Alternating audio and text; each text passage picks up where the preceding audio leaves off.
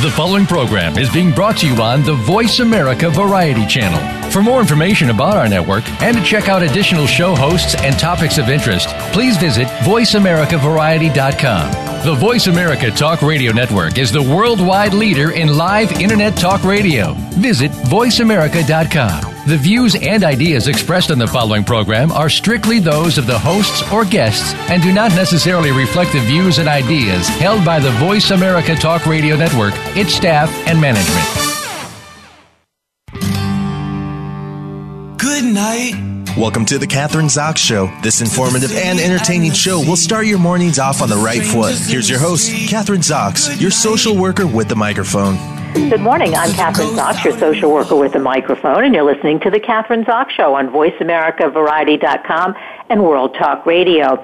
Joining me this morning is Dr. Beth Darnall, PhD, Clinical Associate Professor in the Division of Pain Medicine at Stanford University, and author of Less Pain, Fewer Pills Avoid the Dangers of Prescription Opiates and Gain Control Over Chronic Pain. Uh, she's a pain psychologist and has been practicing for 15 years treating adults with chronic pain and has lived through her own chronic pain experience. Uh, Uh, welcome to the show. Nice to have you on this morning, Beth. Oh, Kathryn, thank you. It's such a pleasure to be here. Well, okay, the big idea. The Centers for Disease Control, the CDC, recently issued guidelines to severely limit prescriptions for opiate drugs such as OxyContin, Percocet, and Vicodin in response to the national epidemic of prescription drug overdoses. Obviously, this is what you address in the book. So, what is the epidemic? What's the problem? And why do you think, and obviously your book does address this, but why have we suddenly decided to, hey, let's take a look at this because we have all these people who are addicted to drugs and also there's a very high suicide rate associated with this as well. It's true. The statistics are pretty astounding that more than 28,000 individuals um, die each year um, from deaths that are related to prescription opioids. And a percentage of those are certainly prescribed opioids themselves. Others um, obtained them illegally. But there's been a big national push to essentially stem the tide of these medications hitting the street. And a lot of them come directly from prescriptions, whether an individual gets them from family members or whether they're um, eventually sold on the street. Um, it's interesting, you know, in the past in the United States, chronic pain was not treated with opioids. As recently as 15 years ago, opioids were, were not the first line treatment or even the second or third line treatment. But somewhere around, uh, you know, 2000, even the late 90s, there suddenly was a push to treat chronic pain differently, to treat it uh, more aggressively in the same way that people were treating cancer back then, you know, end of life pain pain, palliative care. And opioids were approved for chronic pain. There was a big marketing push from the pharmaceutical companies to use opioids to treat chronic pain. It was falsely put forward that there was virtually no risk of addiction, and we now know that to not be true. So at this point, um, we have seen more opi- deaths related to opioids than lives lost in the entire Vietnam War.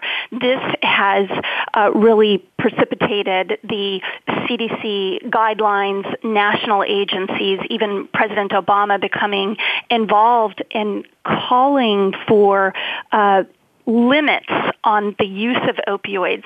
And, you know, this is a critically important issue, but I come at this from the point of a pain psychologist, and we can't just take something away from people with chronic pain. We have to treat the pain. We have to treat pain better.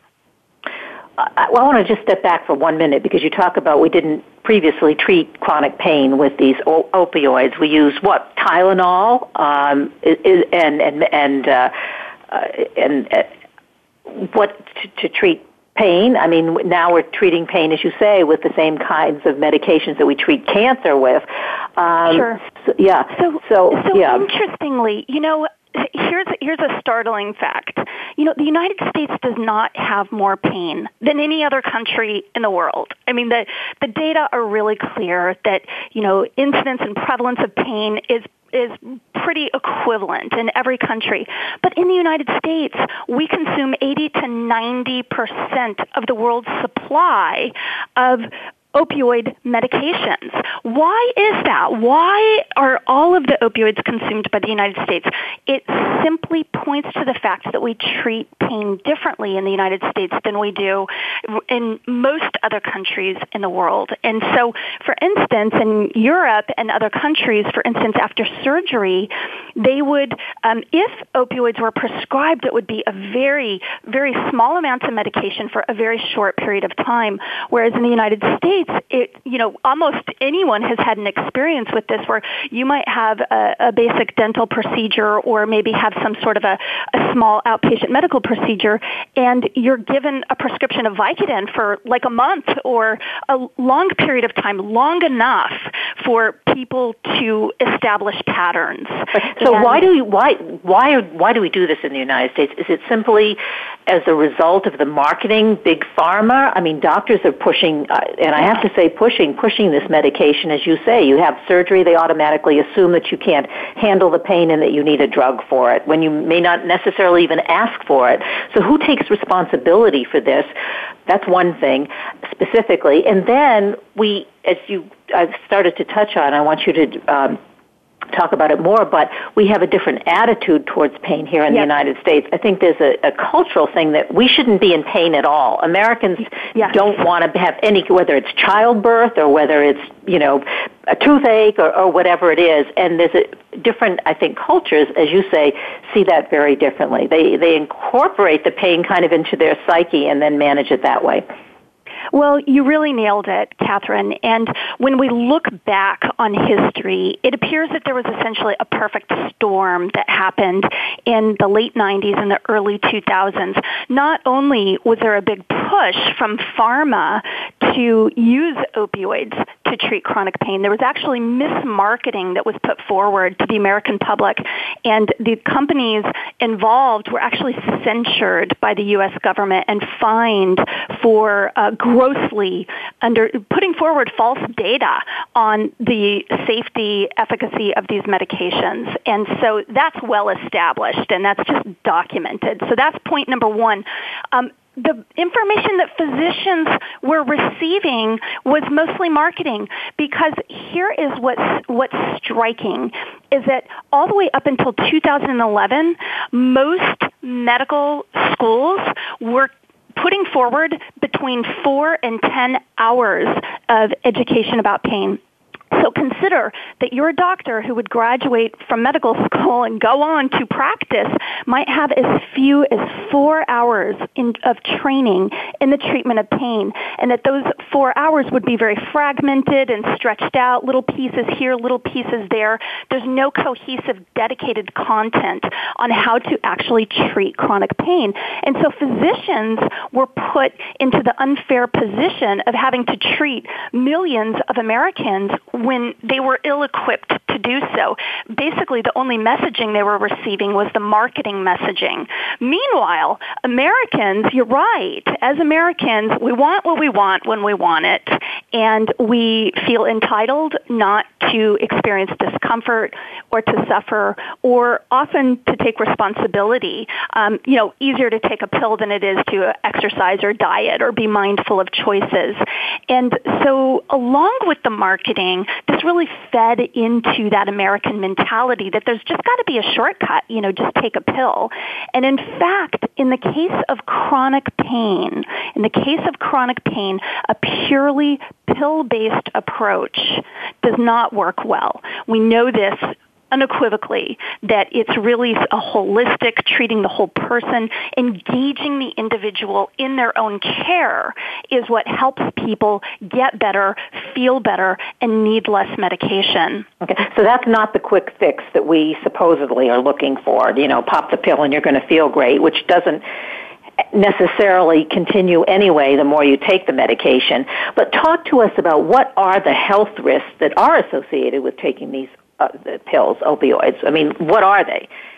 Yeah, it's it's a really a great question. You know, I just want to say one of the fallacies of opioids, you know, they're they're commonly called painkillers. Well, they don't kill pain. They don't take pain away and there's even sort of a, a gotcha in that in that title you know that it's a painkiller so it, it, it sort of facilitates this expectation that you know, I should be pain free. When in fact, the research shows that opioids, you know, over time, they really, if they work at all, because for some people they don't even work at all, but when they do work, they tend to reduce pain by about 25 to 30 percent, which isn't that much when you consider the risks.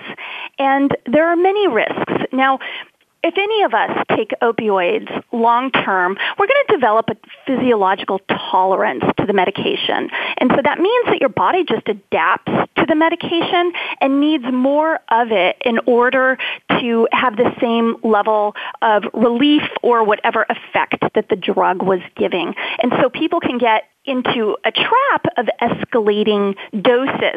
Higher doses put people at risk for overdose, for other side effects. And so if opioids are taken, you always want to take the smallest amount of dose for the shortest period of time because that helps you stay safe.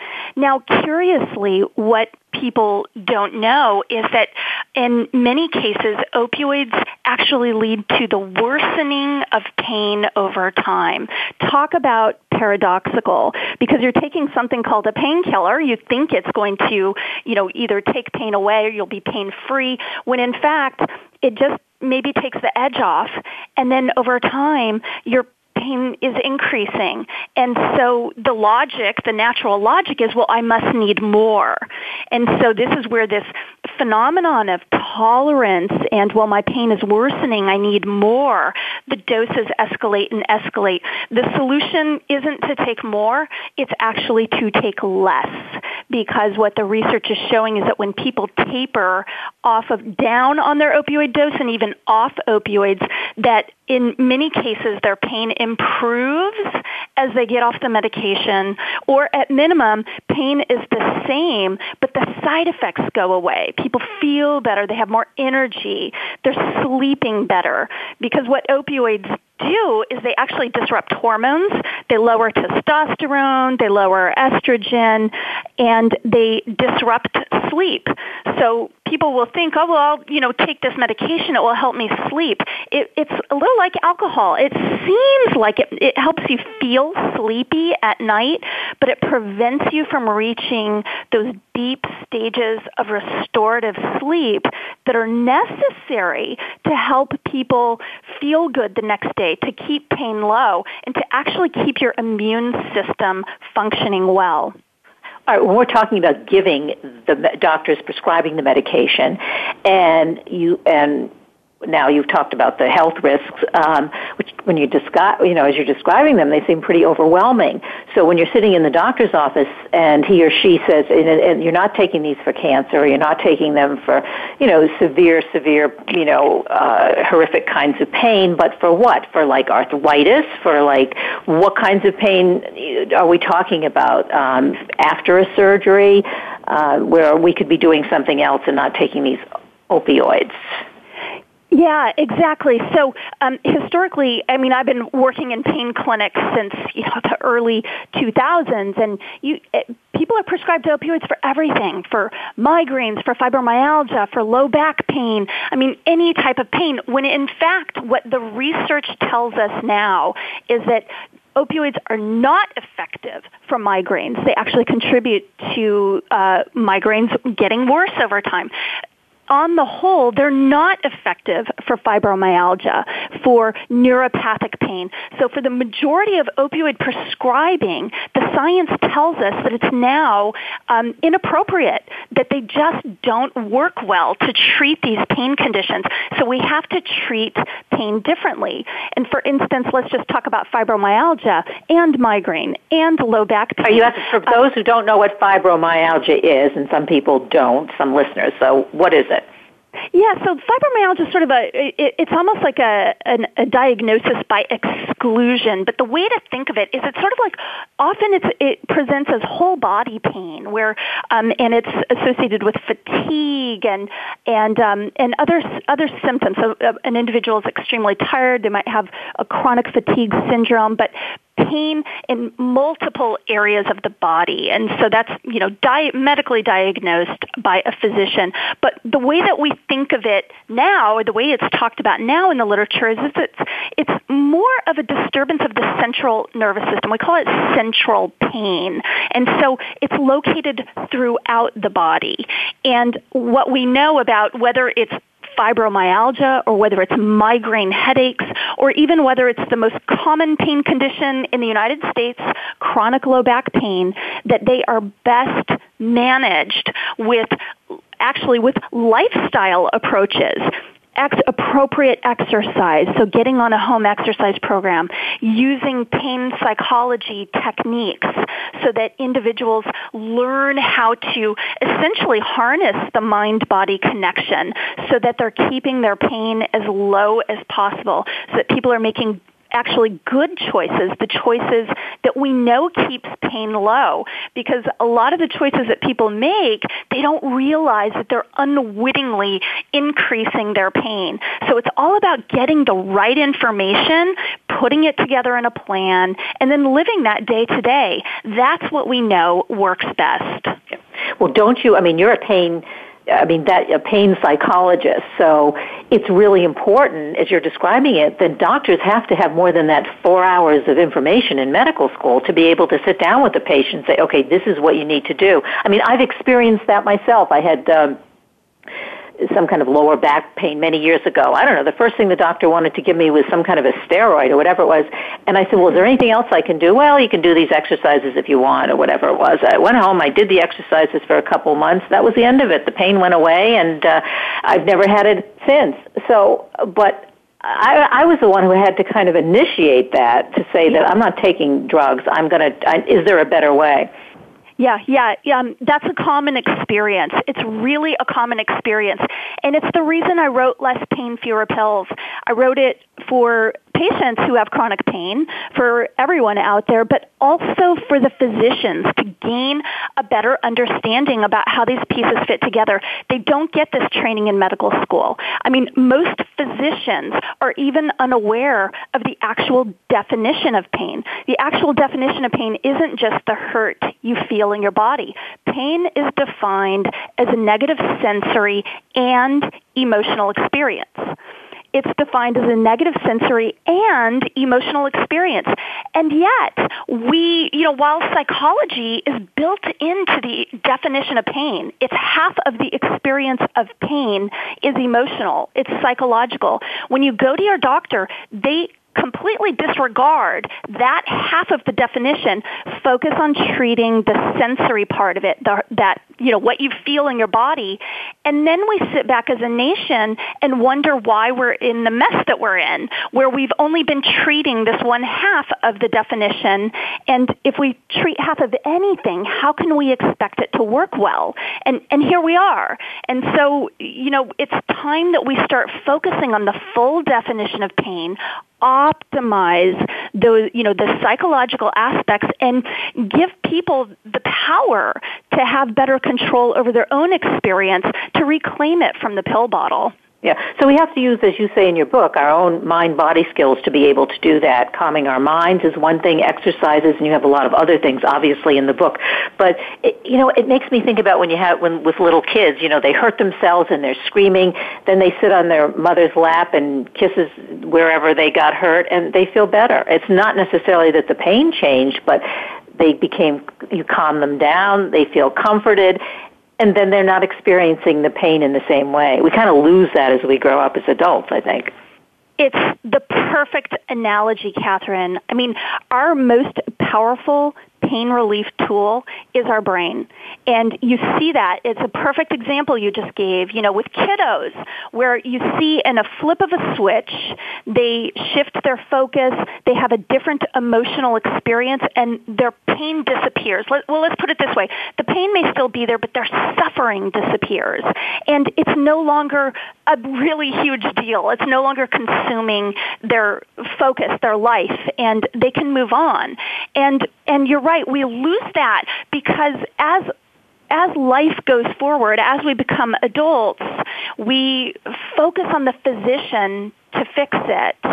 And the physicians, of course, aren't necessarily equipped with the right information. It's so critical that people with chronic pain, and in fact all of us, because if we all live long enough, we'll have chronic pain. It's so critical that we equip ourselves with the right information so that we're doing everything we can to help ourselves, so that we can help ourselves feel better and actually completely change our experience of pain just by using uh, psychological tools and techniques. It's really amazing.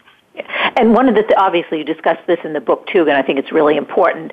Um, if you are on opioids and you want to get off of them, there really you have very specific ways in which we should do it. I mean, as we're suffering from our pain, it's for instance, you need to you talk about timing is everything. Don't try to do this when things are chaotic and your life is in chaos. Pick a good time to do it when things are relatively calm. Uh, and and maybe we can go through some of the, the process that, that you need to do because it's not so easy. I mean, if you are, yeah. I'm using the word addicted, I guess maybe loosely, but still there is an addiction to, to this medication. Yeah, so I, I always like to separate out, you know, the physiological tolerance. So any of us who take opioids long term, our bodies are going to get used to the medication. And if you stop them abruptly, you will experience withdrawals. That does not mean that you're psychologically addicted. It means you're physiologically dependent. So that happens to everyone. And, and people are rightfully terrified of the withdrawals because they're a horrible experience. And so many people, I, you know, I treated patients over the years. They would remain on opioids for years. I mean, a decade or more because they they believed that they couldn't get, go down on the medication. They believed it was impossible to get off because they tried once, they experienced withdrawals, and then they just thought, well, that's it. I have to stay on them. And the truth is, you can go down if you want to. You can get off opioids if you want to. But there's a formula for success and you so it's important to have that right information. And so some of the tips i give are always talk to your doctor first and have a medically supervised taper. Most doctors are happy to help you take less medication if you bring it forward and talk to them about it. Um, the second tip i give is you know go slower than even you think or possibly even your doctor thinks. If you've been on these medications for years what's the rush in trying to get off them in a couple of weeks. When I would work with patients, we would do very slow tapers, you know, three, four, five months, because the goal is to go so slowly that the body doesn't even miss any little bit of medication. It doesn't even know what's happening. The withdrawals are not triggered. If you go slow enough, the body and the brain can adapt and it prevents those awful withdrawals. You can stay comfortable and you can successfully go down on the medication.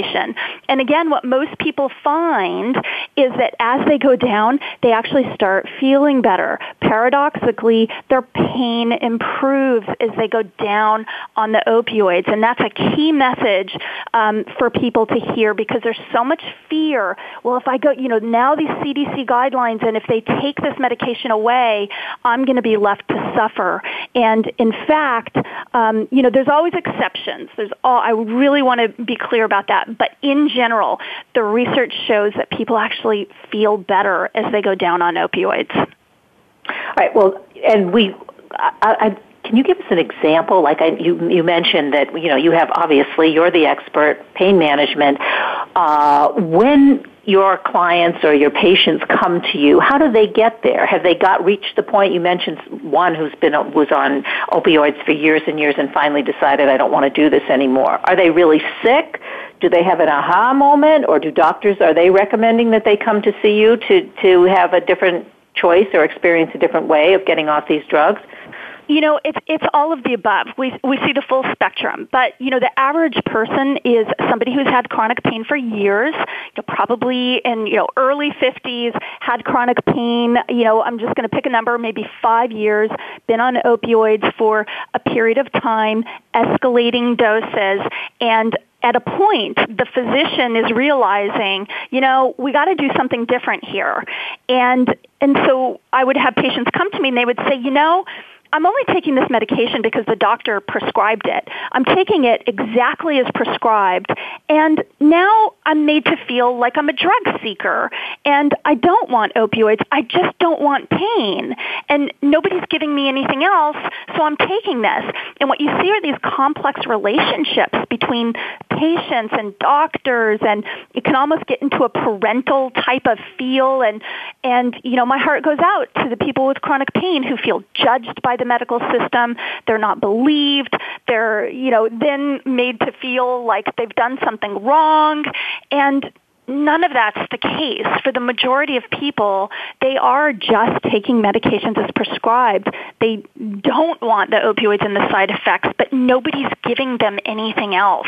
This is a failure of our medical system. We don't have good systems in the United States to treat chronic pain. I mean, good luck getting insurance to pay for a full rehabilitation program, you know, where you're, and by re- rehabilitation, I mean a functional restoration program that helps people get back to living well. The types of services that really we need in the United States, insurance does not cover that.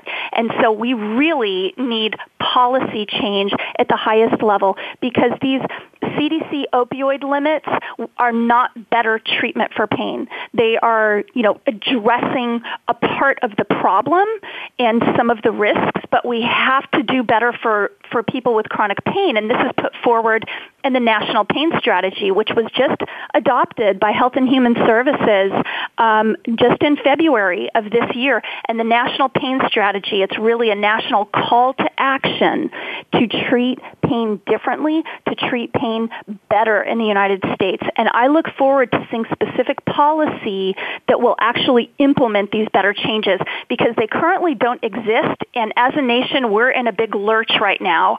And that leaves patients, you know, left to basically source information, read for themselves, and help themselves. Well, the problem, and as you describe it, is only going to get worse and worse. And I think you touched on that before because we're living longer, we're living into our 80s and our 90s. So almost everyone is going to be touched probably at some point, uh, the longer they live, by chronic pain. So this is something that we really do need to address now. How can you get insurance companies to pay for eating well, exercising, meditation, ways in calming down? Um, there just seems to be a disconnect between uh, getting health insurance that will cover this kind of treatment as opposed yeah. to drugs. No, I agree. And, you know, I, I don't know exactly what all the solutions are, but one um, sort of heartening fact is that the science um, is really there and increasingly there. For instance, we know that mindfulness-based stress reduction, we know that cognitive behavioral therapy, which is a psychological approach, um, these are some of the treatments that we're studying right now at Stanford University in our programs here. Um, we know that these are excellent treatment for chronic pain. They work well. People improve um, but good luck getting your insurance company to pay for mindfulness-based stress reduction because they don't. And so people are left to pay out of pocket. And, you know, I, I strongly believe that that will change in the future. But at this point in time, um, the solutions that are widely available tend to be the ones um, often with, um, you know, the least efficacy behind them. And so, you know, opioids are just, frankly, they're easier to get than psychology treatment, than mindfulness-based stress reduction. It's easier for someone to go out and get a prescription for Vicodin these days than it is to get, uh, you know, insurance to cover MBSR. And so there, uh, we have cut. We have about 30 seconds left, and, and there's so much more. Obviously, I want uh, I want to mention your book again because there's so you cover so much in your book, and we've sort of just touched on uh, the sort of the basic topics, but less pain, fewer pills, avoid the dangers of prescription opioids and gain control over chronic pain, Dr. Beth Darnall, Um, excellent book, um, and you can go to Beth's website at bethdarnall.com, B-E-T-H-D-A-R N-A-L-L. And Beth, is there any other place that we should go to besides the website? Because there's just so much information besides, obviously, the book. Well, I have all kinds of articles and resources on my website. You can also get the book on Amazon.com. And the one thing I'd like to say is the second half of the book is pain psychology, and you can you're guided to develop your own personalized pain management plan, and you can get yourself on the road to success. Great. Thanks so much for being on the show today. Great. Lots of really good information. Um, we're going to take a short break right now. I'm Kathryn Zox, your social worker with the microphone. And you've been listening to the Kathryn Zox Show on VoiceAmericaVariety.com and World Talk Radio. Don't go away because we'll be back in a minute.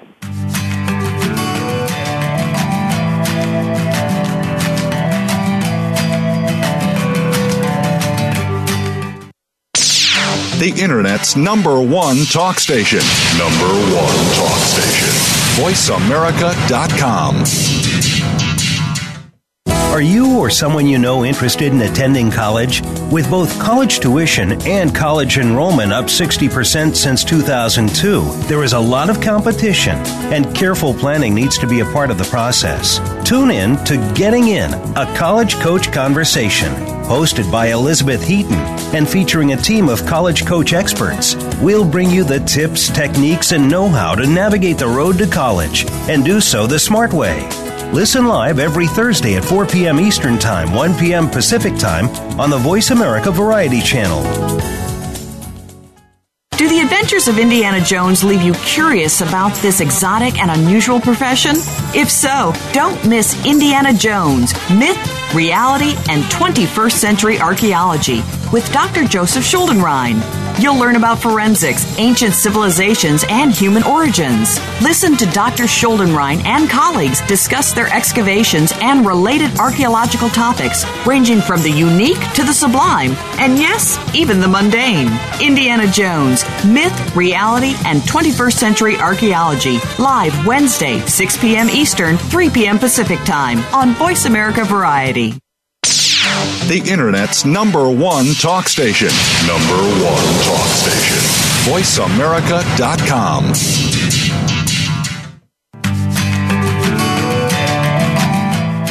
You're listening to The Kathryn Zox Show. If you would like to join our conversation this morning, call now. The toll free number is 866 472 5788. That number again is 866 472 5788.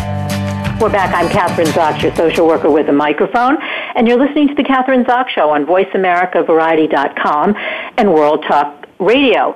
My next guest is Andrea Tantaros.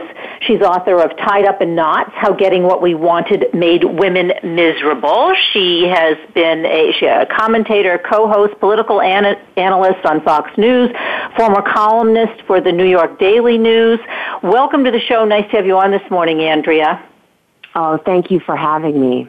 Okay, so you have written a pretty, uh, to me anyway, very controversial book, uh, Tied Up in Knots, How Getting What We Wanted Made Women Miserable. What do you mean by that? What we wanted, we wanted equality. We wanted to be the same as men, but as you say in the book, we aren't. Uh, and so in trying to do so, we thought we were going to be happier or more fulfilled, but we're not. Or you say we're not. And why aren't we? Well, I don't, I mean, I don't say we're not. I just look at the data that I've pored over when I was writing this book. And there's no question that feminism has been fantastic for women in so many ways. I mean, I couldn't do my job without um, the feminist rightful push for equality and for all the opportunities that have been afforded to women. Um, so many opportunities that now women are spinning themselves out because they don't know which direction to go in first. So thanks, Gloria Steinem, for all these uh, all these choices. Yeah. But um, I tip my hat to to feminists who who push for this because um, it, it was rightful and it needed to happen, and and they've done a ton of good. But like with anything, not everything is a hundred percent perfect. So there are things that happened along the way, um, and there were fractions of the movement that pushed for things that have had unintended consequences that you're seeing play out when you look over some of the studies and some of the research with women. Some of the things that I'm talking about are, you know, one quarter of women today are on some kind of antidepressant. Um, girls are graduating disproportionately, according to Boston College, with lower self-esteem than when they entered, which is very troubling because you'd think even though they're graduating, uh, more women are graduating than men and they're having this college degree and they're going out into the world, why do they have less self-esteem? Mm-hmm. Why do they? I mean, do that, yeah. You're, well, I hadn't heard that. Yeah. really help. Yeah, running around campus having you know sex like men, um, and, and this hookup culture with the drinking um, and the alcohol, trying to keep up with the boys, is one of the the most glaring things that they report.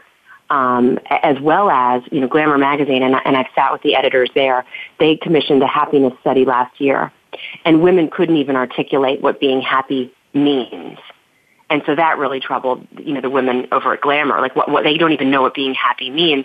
Also, there was a study by Justin Wolfers, um, which was published in the New York Times and a number of different outlets on the, they call it the declining paradox of female happiness. Why are women less happy than they were before? You know, you look at the numbers, men actually used to be less happy decades ago, and now that's flopped. Women are less but happy. Andrea, what you say we're less happy, less happier than we were before. But first, I have to ask you before when, and like in the, maybe, let me finish. In the 1950s yeah. and 60s, when women didn't have all the opportunities they had today, so I wrote this book to to talk about some of the consequences that women are overwhelmingly saying that are plaguing their lives. Right. So there's you know there's something called the mommy wars, which if you get any woman who's a stay-at-home mom or any woman who's a working mom who's trying to, you know, meet all the requirements and demands of motherhood, you know, they're, they're more stressed out than ever because women, even though they're working and they have these great careers, they're still not giving up their responsibilities in the home, right? Because men aren't dropping out of the workforce in large numbers to stay at home. Some men are. Some men are leaning in more at home, and that was Sheryl Sandberg's push.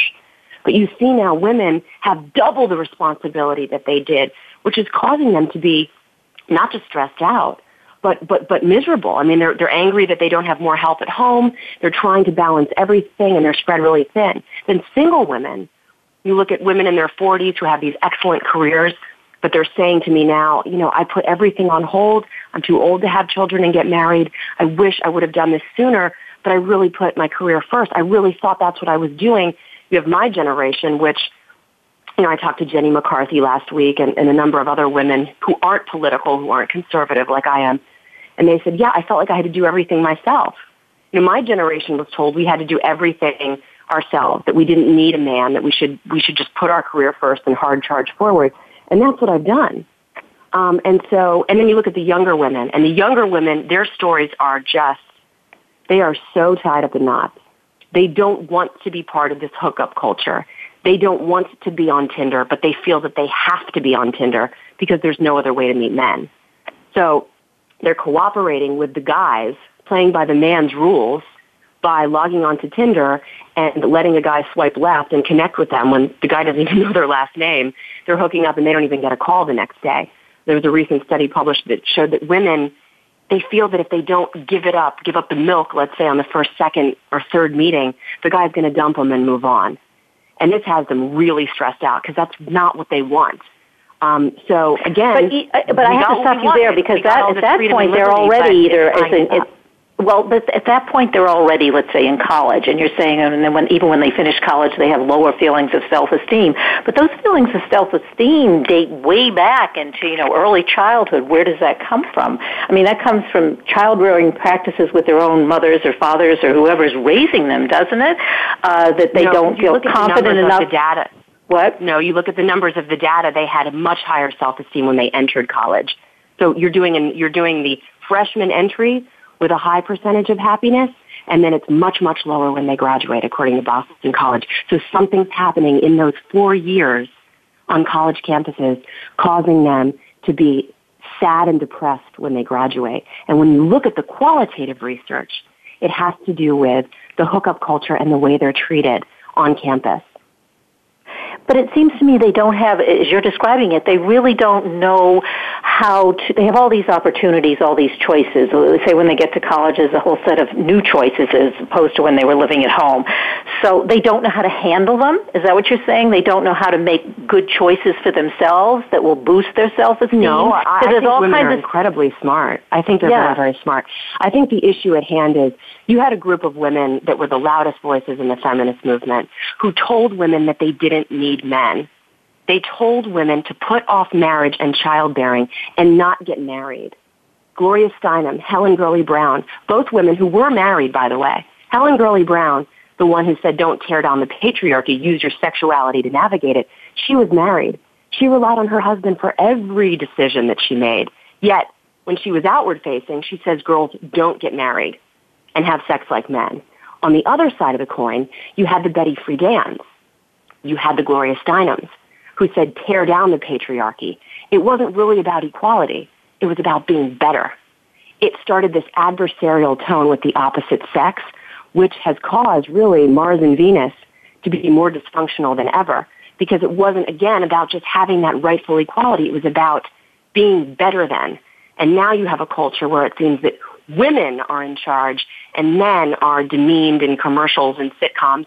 And we've seen all the books. I mean, Maureen Dowd asked if men are even necessary. Um, my generation especially felt that push, the anti-men push, sort of the man-haters movement. And it's trickled down in our culture, and it's definitely unbalanced. So these, these two sects of the feminist movement, even though they encouraged women not to get married, they got married themselves. So there's a lot of hypocrisy there, and there's a lot of women, myself included, who are waking up to it. All right, when you say you're waking up to it because you're a different generation than I am, and I have a mother who's, you know, a, was a 50s, you know, home with the apron and taking care of the kids and gender roles were very clearly described, and my father was the lawyer, and he was the one out working. But her expect, and each generation has different expectations. You know, because I want to get back to that happiness thing that you were talking about. Women don't feel happy; they can't even describe what happiness is. I'm not sure that men can either. Actually, um, we're a culture who we want to be happy, but we're not sure what happiness is. But my mother's expectations, for instance, and that was the post World War II, were like their expectations were so different. Probably my generation, the expectations obviously were very different than yours.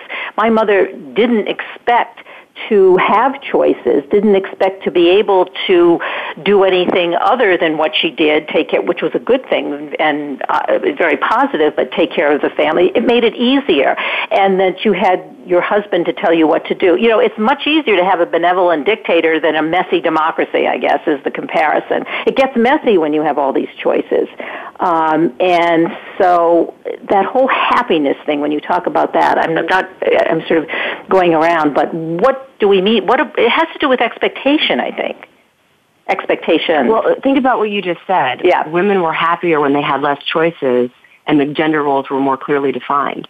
I don't know if they were happier. I don't think that they. I don't think that my mother was any happier. women were exponentially happier. So that's what I'm trying to dig in and figure out because I don't particularly want to go back to the 1950s. I don't think any woman does. Um, so what's what's at the root cause of that? When gender roles, as you just said, were more simpler um, between men and women, and women had less choices, they were exponentially happier. That's a fact. That's not my opinion. So what happened? What happened along the way with all these choices? If we have more opportunities or over choice, as I talk about, what's spinning us out? And again, the more I looked at in the book, it is that we went for the rightful push for equality and we have all these opportunities. But one, we did it being told that we didn't need a man, so we had to do it. We had to have it all, all alone, which is impossible. Sheryl Sandberg's entire point of Lean In, if most women, you know, read it, which they did, but the media didn't cover her most important recommendation. She said, ladies, if you want to have it all, if you want to lean in in your careers, you have to get one thing right. Pick the right husband. It's the only way you can truly lean in. That's from Sheryl Sandberg. She's not a conservative. Same thing with Beyonce. Beyonce didn't need Jay-Z. Beyonce had millions of dollars in fame before she met him. She waited to get married. She waited to have her child, which is a, a great role model for, for women nowadays. Um, So I elevate her in the book. We might not be ideologically in sync, maybe on some issues like equal pay and other things, but largely no. But she's living her life in a more traditional way. So I dug deeper to say, you know, what is she really, how does she live her life? What is she saying about her relationship? And she told Oprah, I wouldn't be the woman that I am today if I, quote, didn't come home to that man every single night. That's Beyonce. So conservatives like to tear Beyonce down. Mike Huckabee does it. I think it's not helpful. I think some men in the Republican Party have created real problems for women. This isn't a political book. This is just a look at how women in pop culture today and in our, in our culture, our society who are successful live their lives and how they've managed to figure out balance, having it all, and happiness. And when you dig in deep, you really do the research, you look and you see what Sheryl Sandberg's really telling women, what Beyonce is really saying, that, that I couldn't be who I am if I didn't come home to that man every night. You look at Lady Gaga. She gave an interview. She said, I am strong. I'm independent. I call the shots on the stage. But I come home, Taylor Kinney, my fiance, he's the man. I'm the woman. Our roles are very clearly defined. That's Lady Gaga. Again, not a conservative. So it was a fascinating look at not what people say, but really what they do, how they live their lives. And women in society today, the ones who are happiest, seem to live their lives in a traditional way. So I look to them and their words to try and figure out how we get balance, part of the solution. But you're talking about you're talking is, about Lady Gaga and you're talking about Beyonce, for instance.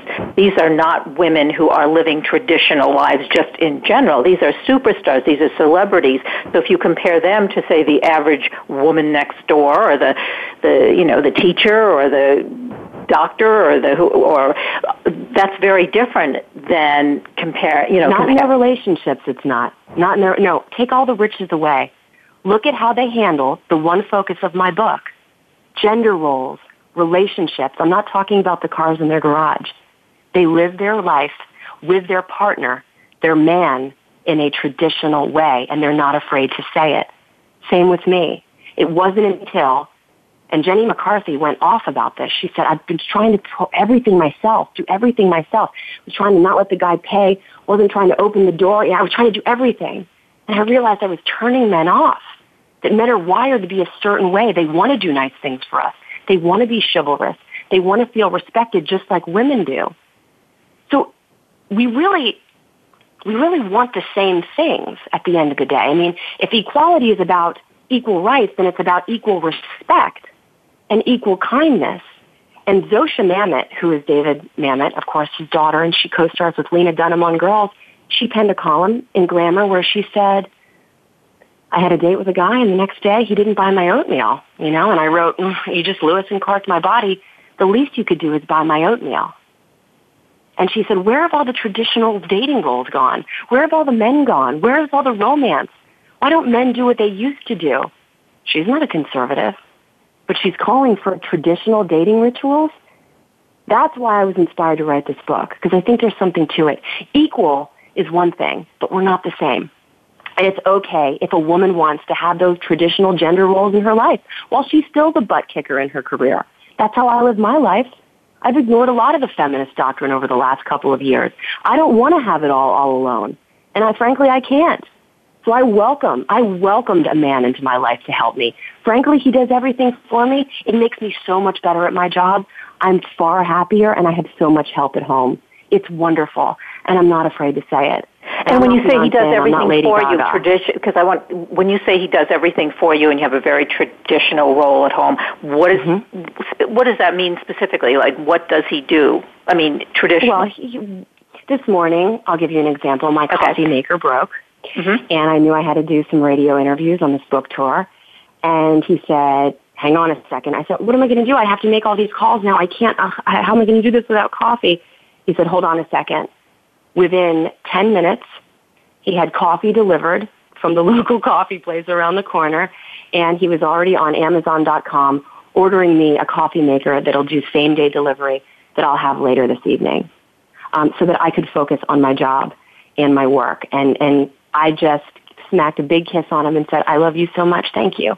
And it's allowed me to be on the phone with you right now. And yep. I got my caffeine buzz and, um, I'm less stressed and I'm smiling.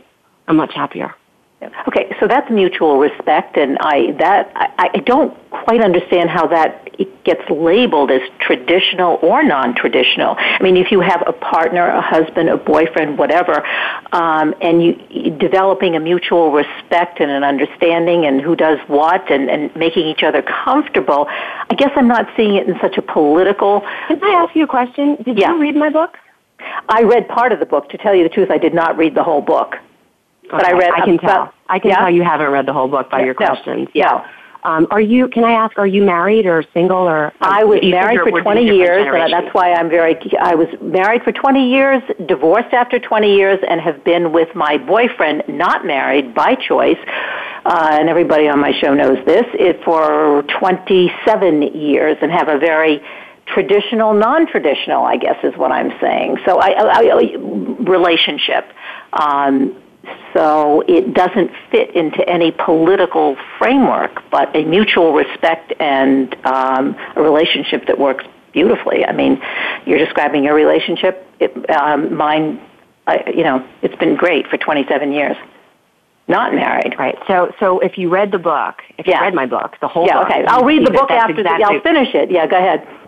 It- yeah, it would have been good to read it before Yeah. I came on because Yeah. then we'd have a real discussion because I think Yeah. we're saying the same things. Okay. I think we're actually saying the same things about mutual respect. What I don't understand and what I call out in the book is why when women's magazines, like they did last year, Glamour published a column, 10 Ways to Make Your Man Happy. They republished it. Um, it was from uh, an old, I think it was a good housekeeping column. It drew the ire of feminists, drew the ire, and Glamour magazine pulled the column Uh-huh. and they apologized. Now, I looked at the list. I, I wouldn't do everything on the list. Some of the suggestions were frankly a little absurd. But, but a lot of them, I would say, were common sense. Uh, one was uh, ask your man about his childhood, you know, ask him questions about himself, um, what he liked and disliked growing up, be nice to his friends. That sort of goes without saying. Um, If he's hungry, make him a sandwich. If he's had a rough day, bring him a beer in the shower. I don't know if I'd do it in the shower. That seems like a safety hazard. But, but you know, maybe when he walks in the door, if I know he's had a rough day, he brings me a glass of wine when I've had a rough day. And I thought, well, what's wrong with this? And again, I have a great relationship with Glamour magazine, so I thought, why did they pull the column? I love Glamour. I wish they would have stuck by the column and at least had a counterpoint, you know, point counterpoint so women could read it and decide rather than pull the column. And the more I thought about it, if you would have changed the title to 10 Ways to Make Your Woman Happy and put it in Esquire, we'd all be applauding. So at its root, aren't the suggestions on the list just basic kindness? Because if my mom were hungry or if my brother were hungry, I wouldn't say pound sand and go to the Quiznos down the street. I would want to do something to fix their hunger. Why? Because I love them. They don't have to be my partner. Platonic, professional relationships. It's kindness and respect. Where did we get away from that? I mean, what's the alternative? I guess I asked the women who had an issue with the suggestions. Is the alternative to say, don't be nice to his friends? Uh, if he's had a rough day, don't bring him a beer or don't do anything nice for him. If he's hungry, don't do anything. And I didn't get much feedback. No one really answered my question. So um, I think kindness has been lost. This isn't a political book. This isn't an ideological book. This is just a book to talk about the things that I think everybody, male and female of all ages, want. And we've gotten away from it, especially with the rise of Tinder and dating apps that are causing real, real stress. Uh, even the New York Times over the weekend called the dating situation today precarious. But they didn't explain why it's precarious. I think the most troubling thing is too, is women, especially younger women, are saying that they are in these relationships with men who they don't feel are the one, but they're too scared to break up with them because they don't want to be single again. They So don't are you, ta- Andrea, are you talking about a specific demographics? Because, you know, as women and all of us are living longer, people's relationships at different stages change. I don't know if you have children or not, but that changes everything.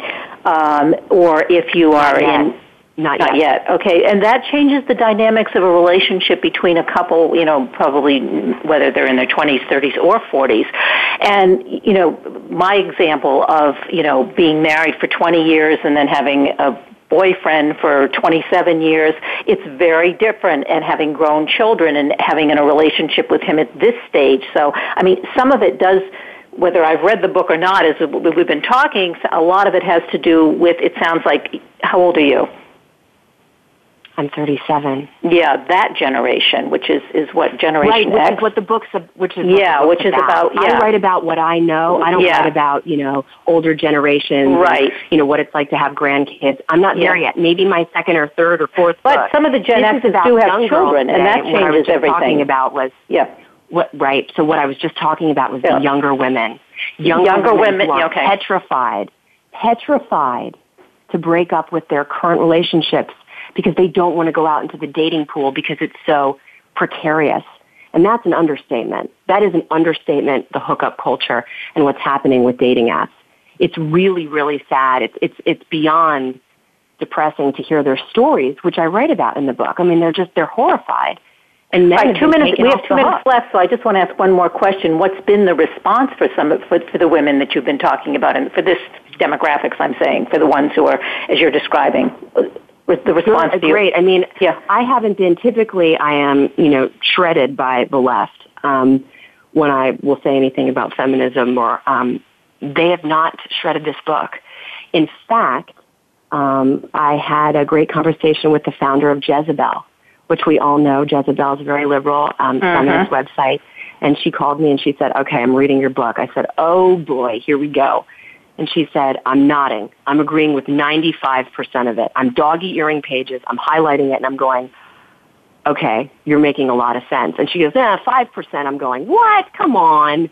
She said, but 95% I agree with you. And um, we're actually going to team up on a number of different columns because if she can be from the far left and a Hillary supporter and found Jezebel, and if I can be on the far right, um, and work at Fox News Channel, if we can come together on these issues of mutual respect and kindness, which is really what feminism is about, equality, real equality um, in relationships and the, and the sexes, then you know what? Maybe I'm onto something. Yeah. it's already a bestseller, so I'm, I'm thrilled. Thank you so much for having Great. me. This has and been I, yeah, I'll to mention the book. Tied Up in Knots, How Getting What We Wanted Made Women Miserable.